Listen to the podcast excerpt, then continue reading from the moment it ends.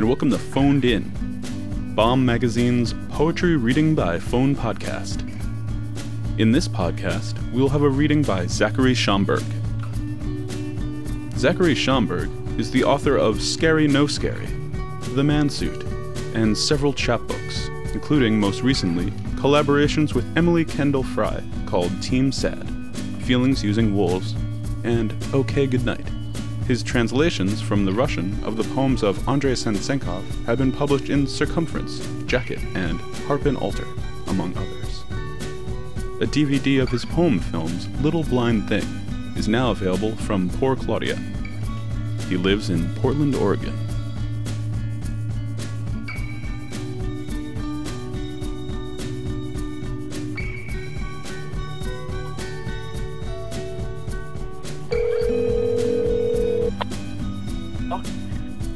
Is this Zachary? Yes. Hi, this is Luke from Bomb Magazine. Hey Luke, how are you? I'm gonna read about seven poems. Is that will that work? That's great. Okay. All right, thanks. All right. Um, the first poem that I'm gonna read is actually not a poem of my own at all, uh, but it is a poem of Alan Dugan's.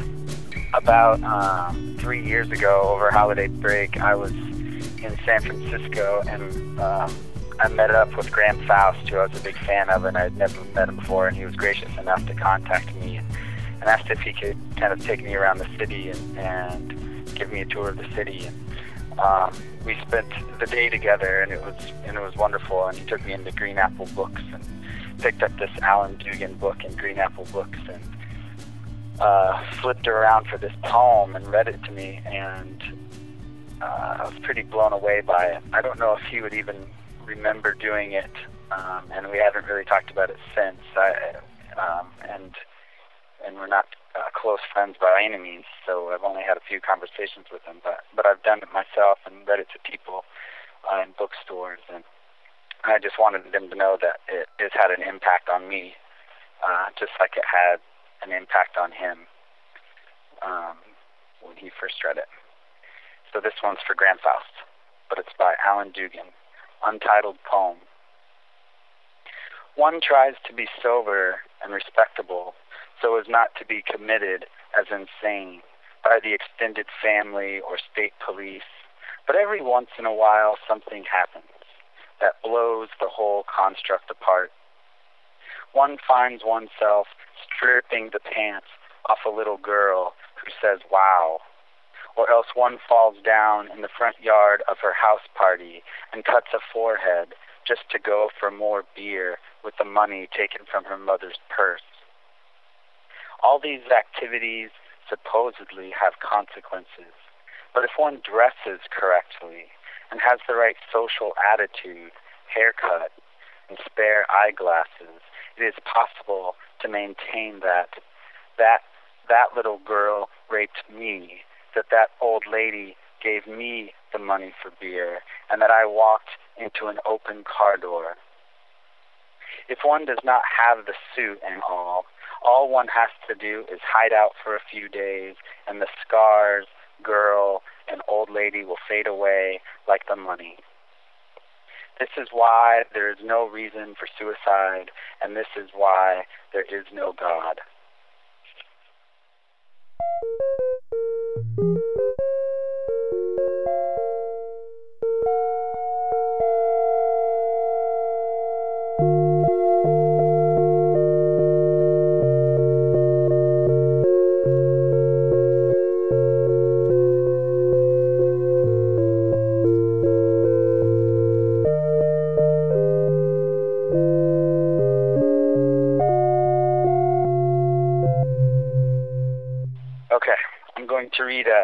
Poems that I wrote um, that I hope are uh, half as as good as that one.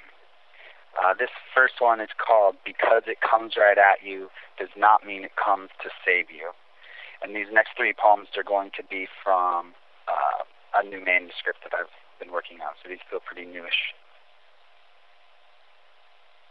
My father and I are lost in the Arctic Ocean when we spot a boat tearing toward us through the crust. I am on his shoulders, my feet black like cold tar. When the boat gets closer, he sets me down on the ice and we hold hands. Do you think it has come to save us? I ask. Well, it is coming right at us, my father says. But as it gets closer, it does not slow down. It's not slowing down, I say. It is unbearably loud, an angry comet in a bright white universe, a terrible earth splitting machine. When it gets too close, we panic and let go of each other's hands. We dive out of the way in opposite directions. Chunks of ice are thrown around our bodies.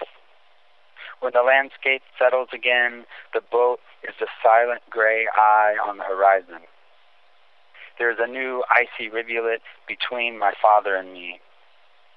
My father is face down in the white on the other side of the rivulet, a kind of frozen obedience.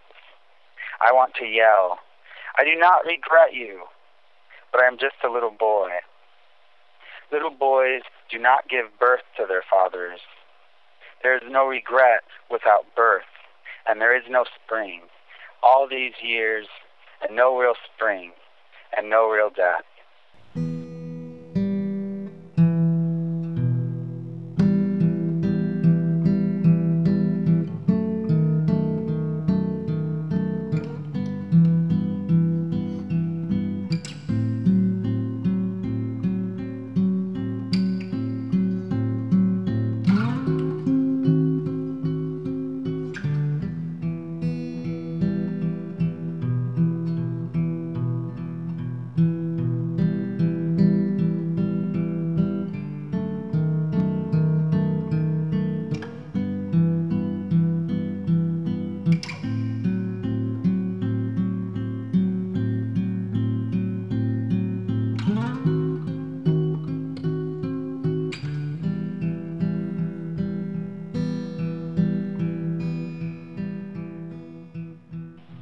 Uh, this one is called Meat Counter. I wake up inside the meat counter of my grandfather's grocery store. I'm shivering, surrounded by parsley. When my fingers touch the glass, they make blood smudges. I hear my grandfather speaking to a customer. They are both laughing, and I can see their pants. The customer tells my grandfather, I'll take his leg. I touch my palm to the glass and leave a red palm print before my grandfather picks me up, gently like a baby, and begins to saw me into parts on the meat saw. He breaks my neck and cuts my head off, then breaks my leg and pulls it from my hip. I try to tell him it's me. I yell, It's me! It's me! I think our eyes meet for just a millisecond, but I can't be sure.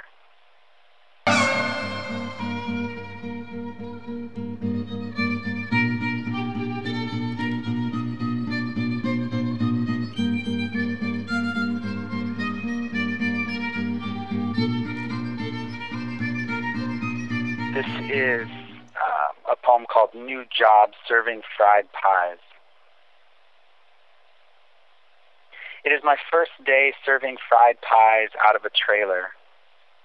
I am part of a four person operation.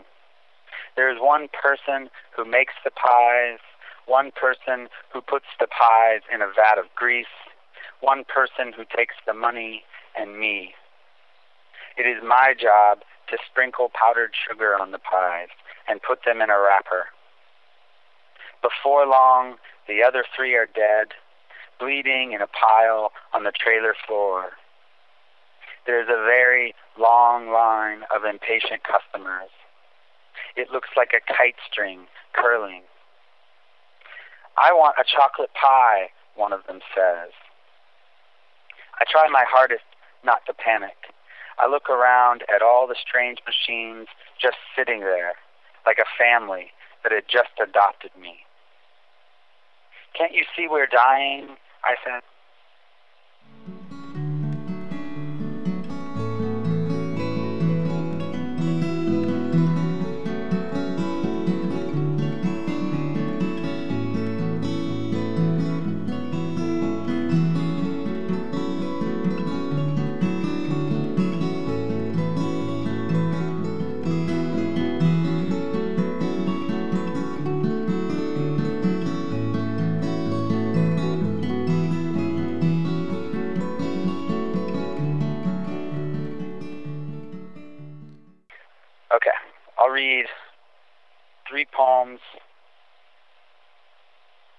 From Scary No Scary, uh, which is a book by uh, that was published by Black Ocean that came out last fall. Um, this first one is called This is What You Need to Know About the World, Pretend Sun. When I cupped my hand, a broken hummingbird fell into it.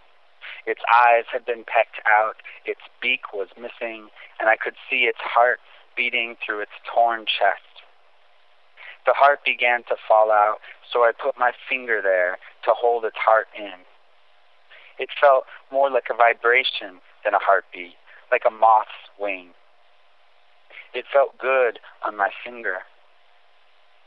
Then another broken, broken hummingbird fell but into the pond. It made a few ripples and then floated there on its side, left leg twitching, beak frozen open, stiff little creature with one wing straight up, a little paper sailboat. The clouds were not shaped like clouds. A tree was blooming with broken hummingbirds instead of leaves. Instead of a sun, a slow explosion. The hummingbird heart on my finger felt bottomless. The day almost smelled like spring.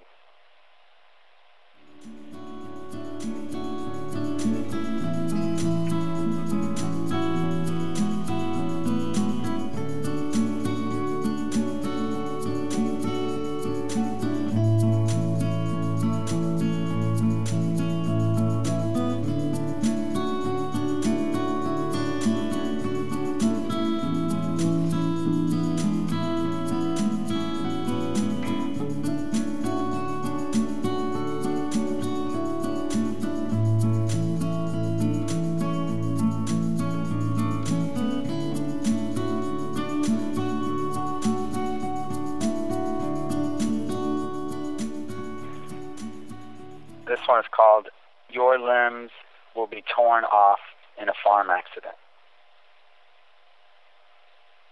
Your limbs will be torn off in a farm accident. Tree limbs will grow in those places. You'll cry at night as your limbs curl a little around your still soft face, as your skin toughens.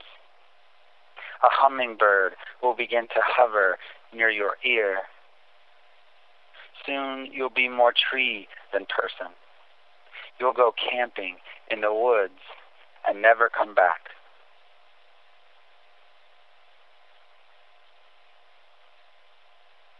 And this last poem is called Falling Life. You are in a very high tree. If you jump, you will live a full life while falling. You will get married to a hummingbird and raise beautiful part hummingbird. You will die of cancer in midair. I will not lie. It will be painful. You are a brave little boy or girl.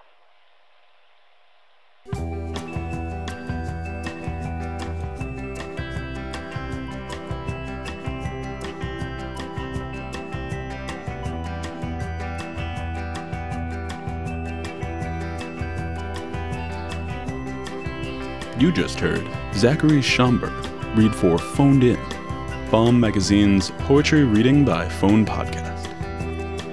This was episode 6 of Phoned In. To read the transcription of the conversation Zachary and I had after the reading, to hear previous episodes, or to tune in for upcoming episodes, visit bombsiteblog.com. The music was from the band World's Greatest Dad. For other podcasts, streaming video, web exclusive interviews, and more, check out bombsite.com.